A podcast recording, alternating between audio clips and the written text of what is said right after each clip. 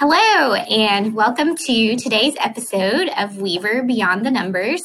My name is Becky Reeder, and I am the co-leader of the Alternative Investment Practice at Weaver. I'll be your host today as we dive into a topic that's been really top of mind for both employees and employers over the past couple of years. We're going to be talking about acquiring and developing human capital. So I'm very excited to introduce our guest today, Paul Olschwanger. He's the founder and chief inspiration officer at Wendell Rhodes Consulting. Paul has over thirty-five years of experience in the asset management industry, raising capital, recruiting, and coaching. And during this journey, he found his calling in helping firms achieve balance and financial success by developing human potential differently. Today, he leads his own organization, Wendell Rhodes Consulting, helping individuals and small teams thrive far beyond their imagination. So welcome, Paul. Thank you, Becky. It's great to be here. Glad to have you here. So working in the alternative investments industry, I'm a big fan of the T V show Billions. I've seen basically every episode. And so for our listeners out there who are thinking the name of your consulting firm, Wendell Rhodes, sounds awfully familiar, they would be right. So give us some insight on the inspiration for the name of your firm. Yeah, happy to. For those who, who watch it, you'll be able to relate very well to the, the reason for coming up with this name. For those who haven't watched it, I'll, I'll give you a little better explanation. Essentially, six years ago, I watched the show Billions. The first episode uh, really caught my attention, and it, it really hit to the essence of kind of my my puzzle, my my career in terms of uh, helping other people figure things out to be their best, uh, whether it's individually or how they impact others as a leader. And uh, so I actually knew six years ago I was going to start my own consulting firm, and I was going to name it after the fictional character Wendy Rhoades. Uh, there's two things. Um, one, Wendy had a very close connection to the C E O, to the, the person whose name was on the door, uh, who really got what she did in terms of the value of really getting deep with each individual and helping them achieve, you know, the success that they were capable of. And then the other part was recognizing that value every moment uh, possible via compensation, equity ownership, or telling other people the value. And that doesn't happen too often in our business. That can be very quantitative. And so a lot of times when we talk about human capital and, and the needs to develop people, um, it's a hard thing to measure for a lot of people.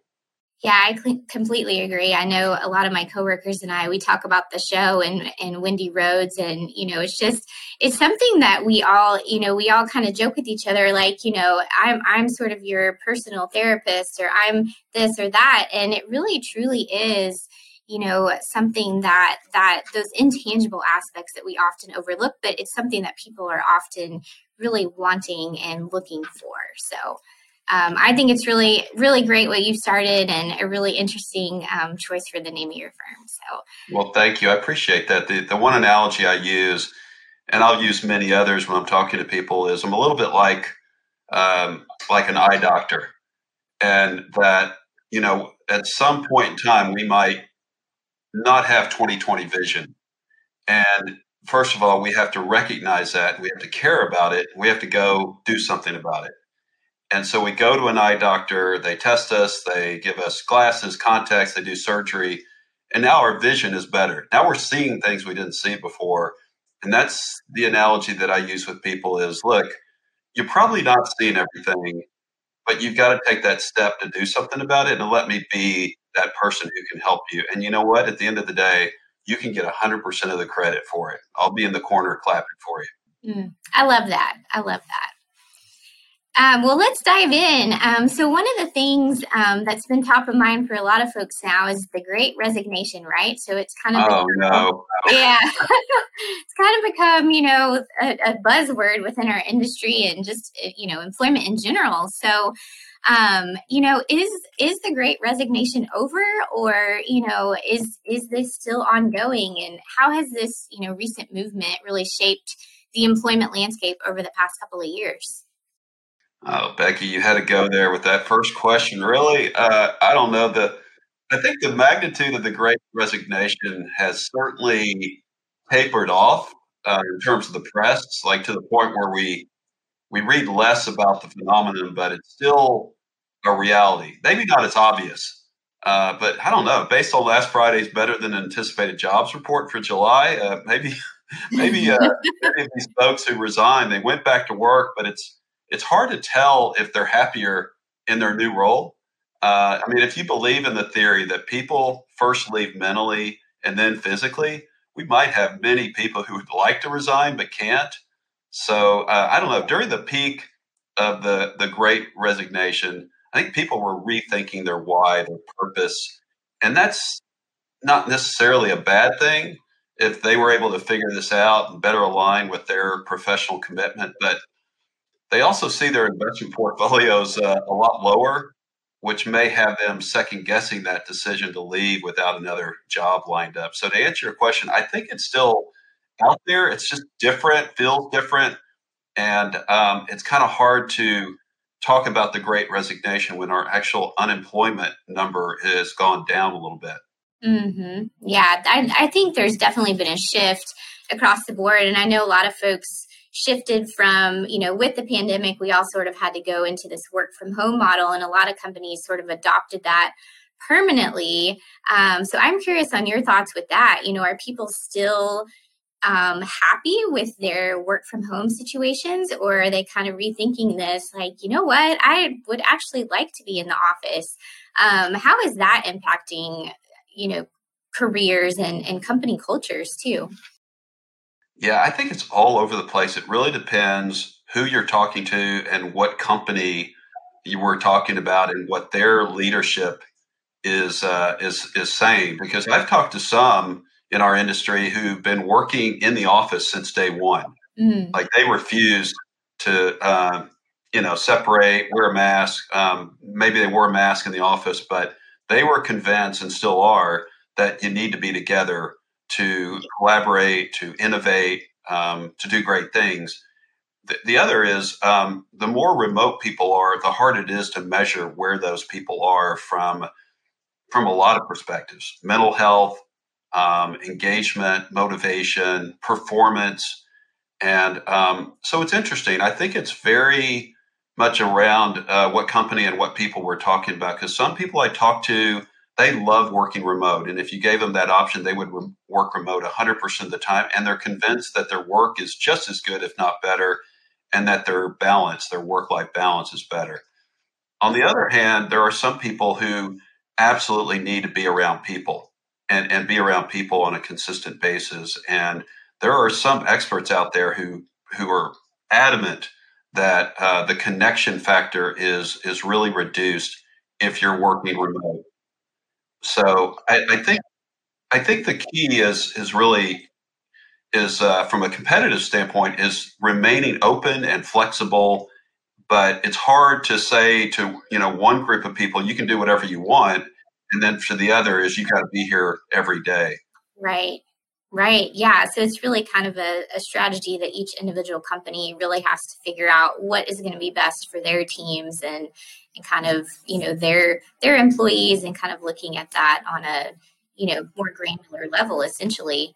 So, um, so what do you think? I know um, we kind of talked about, you know, with with the Great Resignation, people are kind of, you know, coming, they're, they're thinking about different things and finding different value in different places. So what are some of the things that employees are really looking for now in their new roles and new positions?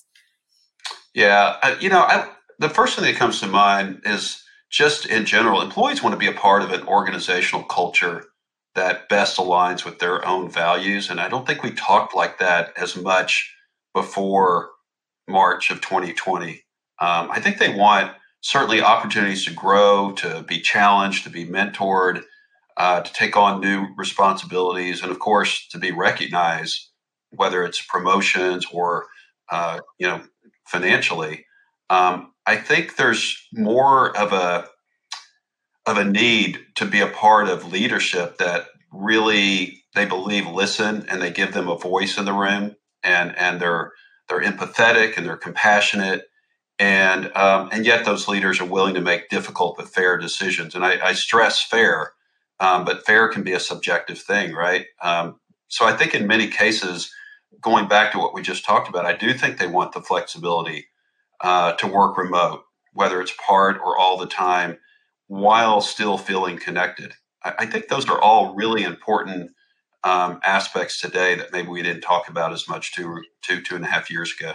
I agree. And I can really relate to that too. My schedule right now is kind of a hybrid. So I'll work from home a couple days a week, and then I'll spend a couple days in Dallas in my Dallas office, and then, you know, a day or two in Fort Worth in my Fort Worth office. And, you know, I really personally just feel like it's such a great, you know, blend of, you know, being able to still maintain that connection, but also, you know, I don't have the commute two days a week, which is nice. Um, and during the summer, you know, spending more time with my kids and family and that kind of thing. So, um, you know, I do think that that's certainly a positive that's that's come out of all of this.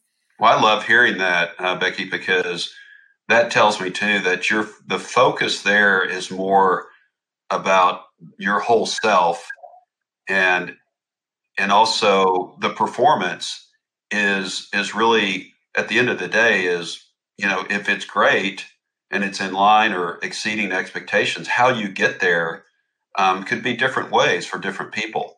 Yes. And I think that's real critical right now. Yeah. Yeah, I agree. Completely agree. Um, so let's kind of move into, you know, some of the organizational cultural aspects of this. So we've kind of talked about the employees. So I want to kind of, you know, get a take on this from the employer standpoint. Um, so one of the things, um, you know, I was kind of looking into this a little bit, and it, and it looks like right now millennials make up about fifty percent of the workforce. But um, by twenty thirty, which is really just eight years from now, um, they're expecting that to be about seventy-five percent of the workforce. So, um, and research has kind of indicated that what separates, you know, the millennials from the past generations is their desire for purpose over stability. And you've talked about that um, a little bit, you know, just a few minutes ago. So how does that sort of shift in mindset affect company culture and employee engagement?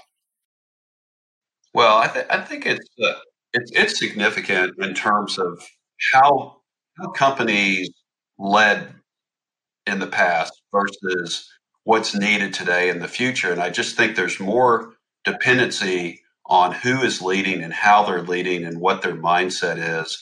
I just think the shift over time can actually, it, it can actually be a wonderful thing in terms of a willingness to take risk, to be more creative, innovative, collaborative.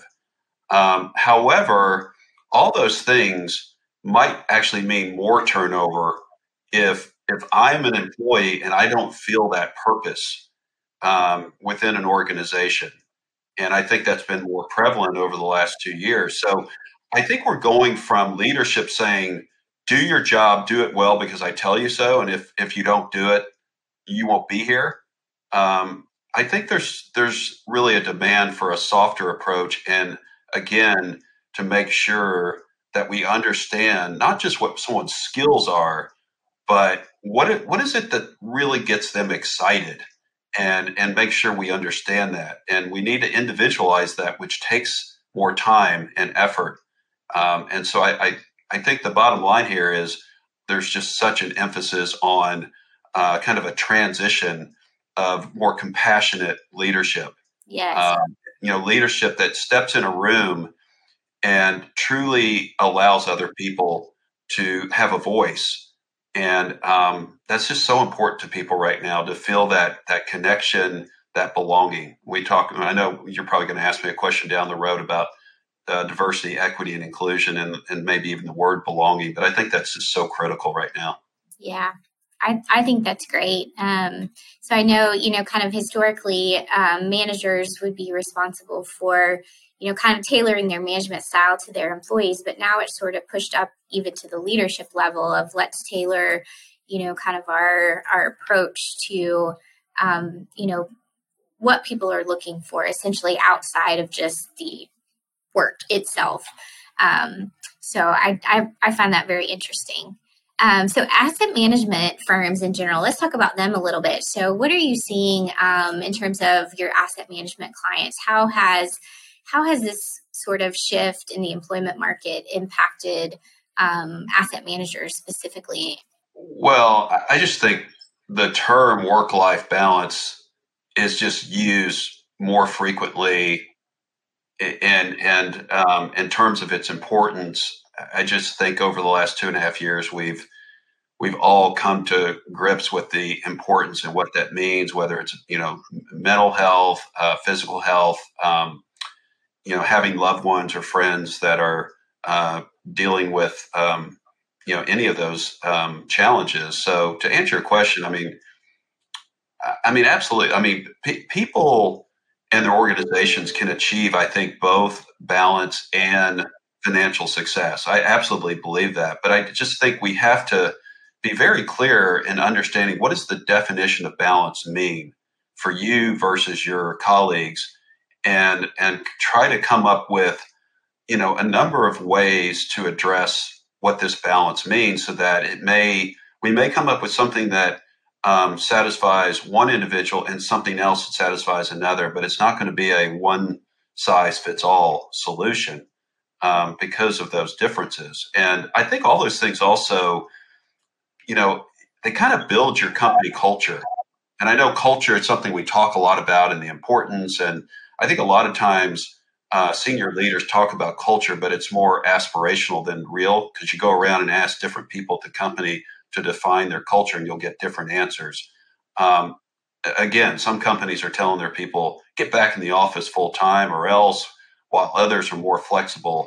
Those ones that are less flexible, they're going to have a harder time recruiting people still, I think, and, and retaining people.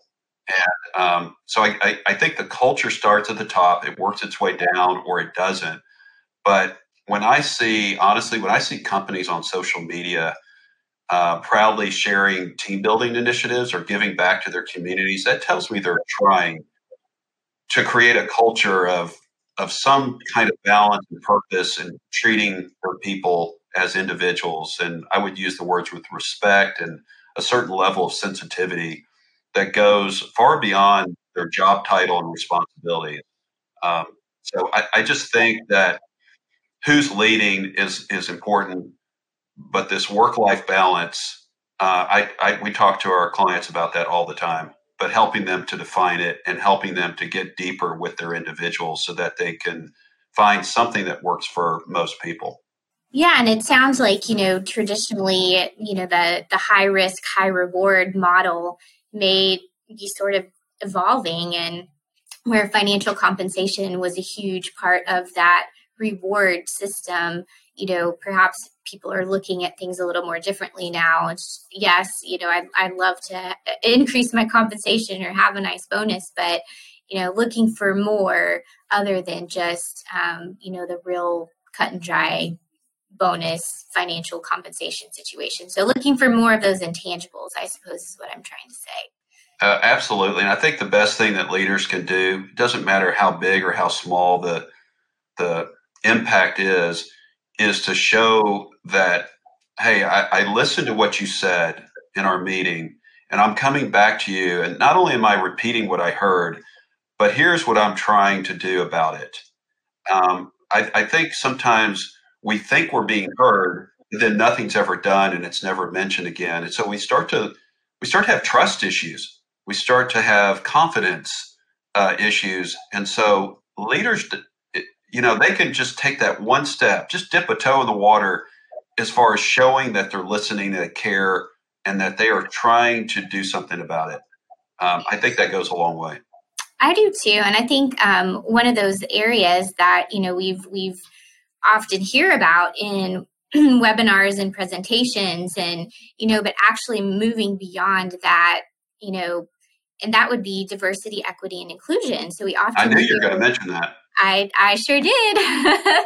So we often hear, you know, the term, but what are, how can we move past the buzz buzzwords and actually create some real change? You know, where, where do companies start? Becky, I wish I had a great answer for these questions. They're, they're great questions. They're relevant. They're fair. What I can tell you is I have the honor and responsibility of playing a leadership role in this topic, uh, not as a diverse person, but one who deeply cares and wants to be a part of the solution and not the problem. And I want to influence the old white male guard in a way that um, tells them just because they don't look the part doesn't mean they can't play the part. So how do we go beyond talking and start doing more? Well, I think the the C E O and the chief diversity officer, or whatever the title is, I think they should be tightly connected, if they aren't already, with a, a focus on fewer but impactful priorities. I mean, probably no more than five, maybe three, that can be impacted, measured, and communicated throughout the organization. So, for example, make the commitment to something like financial literacy, develop your own curriculum, or partner with, I mean, there's just so many great organizations, whether it's Rock the Street, Wall Street, Girls Who Invest, uh, there's so many. Um, what happens though is, I think we typically have plenty of volunteers on this subject, but we fail to put them to work and they don't feel a tangible impact. And if they don't get this within a certain window, we lose them. So we've got to be careful with spending time and money on programs such as, uh, I don't know. I'm going to pick on unconscious bias training because it's such an easy one. But it, you know what? If there's no consistent follow-up, those two hours of training to me is just, they're just simply a jolt of caffeine that wears off quickly. I think people tend to revert to who they are. And guess what? Their biases don't just go away easily. So for me, my progress has been calling people out, which is honestly has not been easy. And it still isn't. Um, so I, I, I encourage our clients to start the conversation less from what they're doing wrong or not enough of, because that's the tendency, and and rather like focus on the positives without patting yourself too much on the back, and then establish these key objectives that are measurable and impactful. But having said all that, it's it's still a, a tough question to answer. But I think the the the more we get to doing instead of talking, I think we're making progress. Yeah, I agree. I agree. Um, so let's move on to another topic here. Um, we have a few minutes. Um, I want to talk about succession planning. So we've talked about Billions. We're going to talk about another binge-worthy show here, Succession. Um, so you've got, yeah. So you've got Logan Roy, who's the C E O of, you know, one of the largest media and entertainment conglomerates. Um, so he's the patriarch of the family.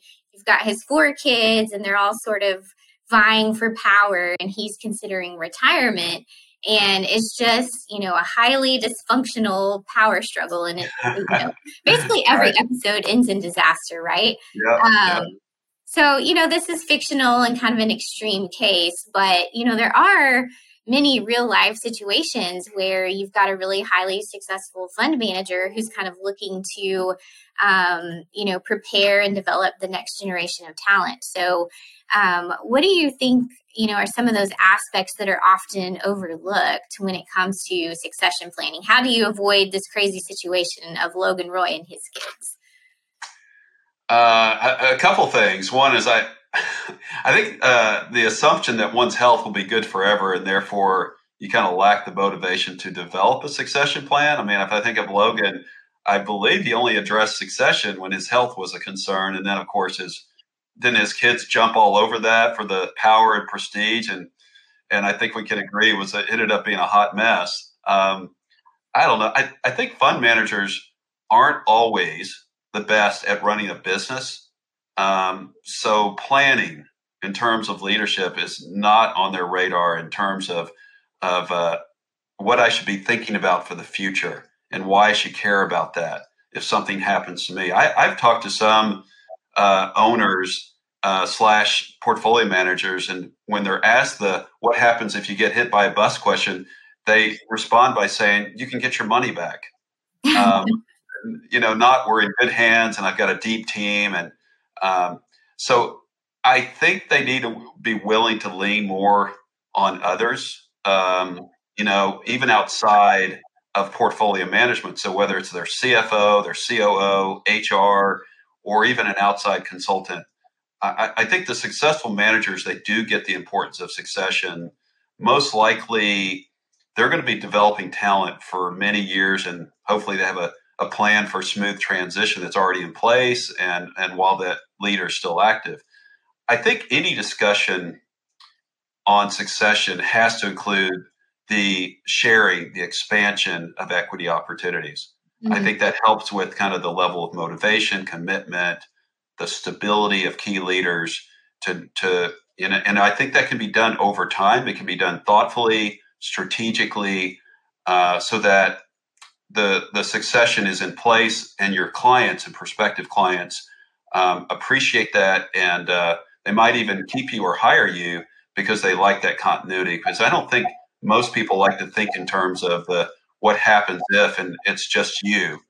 Uh, they want to know that it goes beyond you. So right. Those are some of the things that come into mind as it relates to succession. Yeah, yeah, that's great. Well, we've got a few minutes left here. Um, I just want to do a few rapid fire questions for you here. Okay, great. Um, so um, your title is Founder and Chief Inspiration Officer. So um, who, from who or what do you draw your inspiration? Oh, wow. Um, you know, I've never really put much emphasis, first of all, on titles, but I, I do. I, I think it's important that, that the industry and our clients know the person and the firm they're working with, and, and the purpose of inspiring others to be their best, and to, to help them see things, you know, again, as I mentioned before, that they weren't seeing themselves, and, and ultimately, if not right away, feel better about who they are and what they're capable of. So that leads to my own inspiration. And I, I'm going to get personal here. It, it comes from the, the relationship I had with my father-in-law, who, who taught me the importance of integrity and family and humility, and to be a prudent investor, to be a patient investor, and to do things for others without expecting anything in return. So I've always kind of had that mindset to, to do for others. And I always was impressed with the fact that he, he always remained calm during difficult times in the market, and, and most times saw it as a buying opportunity. Mm. So honestly, uh, I like to tell people I fell in love with him first and then his daughter a year later. So kind of the other way around. Right, right. That helps. That helps in marriage too, you know, like the the, the parents-in-law. thirty-eight years later, and, and yeah, my wife's still putting up with me. Yeah. um, so um, tell me about um, a favorite book that you've read. So I always uh, come back to this book, but I'm I'm a, a big reader. And uh, but The Purpose Path by Nicholas Pierce is, I think, a really great book for people to, if they haven't already found their calling. Uh, it it is it's a great book. And uh, Nicholas Pierce is a he's he's spiritual, but he's also, you know, he's a he's a professor at Northwestern. And um, what I did with that one is I listened to it because I love this the the concept of the book and the message, but it was in his voice. So I actually did a, for that one, I did an audio ah. and uh, got to hear him speak throughout. And it was, uh, you talk about inspirational. It, it, it hit to the core of everything that I try to do. That's great. I'm going to check that one out. I love the, the audio books. They're great for a commute. um, okay. So last one. So we've talked a lot about T V shows in this episode. So are there any that you're currently binge watching or, or interested in? Well, uh, yeah, of course, we already covered Billions, so that that that was something I was hooked on, and, and all that. But, um, you know, I think Ted Lasso is pretty darn oh, entertaining. Awesome. But, the you know, what's really interesting about Ted Lasso is it started out with him being this kind of goofy guy and fun-loving. But with, with uh, time, you saw that he, like everybody else in the world, has different issues. Um, and, and some didn't come out right away. And so I just think addressing the real and current issues uh, on the show, uh, I thought was just uh, really touching and and uh, very, uh, you know, you, you didn't think you were going to uh, cry when you were I first watching, you know? Oh man, such a good show. I'm I'm I don't know when the next season comes out, but I'm ready for it. So, well, thank you so much, um, Paul, for joining me today. Um, so I really love um, the team-based approach that, that you come come out with, and, and really your focus on human potential and all the intangible aspects of developing company culture. So thanks again for, for joining us. You bet. It's my pleasure. One thing I wanted to add is uh, um, I also I interchange coaching and mentoring, and and Uh, as I think about, you know, people who have mentored me, I, I did want to mention a, a because uh, I just talked to her last week, and she got me thinking about um, how she's impacted me. And and, um, mm-hmm. and then that's uh, uh, Jackie Charnley, who I consider a mentor, a strategic partner, and a good friend. She's somebody who's consistently supported me over the years and provided great insight and encouraged me to pursue what I cared most about. She runs a really successful consulting firm. She helps asset managers tell their story, and she's just so loved and respected in our industry. So for those listening out there, um, don't hesitate to uh, work with somebody, whether you see them as a mentor or a coach, because they can make a big difference. I love that. Yeah. Mentors and coaches are, are just so critical to our success, professional development. So awesome. Well, thanks again, Paul. I re- really appreciate having you on. You bet. Thanks, Becky. So nice to join you today. Thank you. Um, so thanks, everyone, for listening today, and be sure to tune in for future episodes of Weaver Beyond the Numbers. But for today, I'm your host, Becky Reeder, and we'll talk again soon. Bye.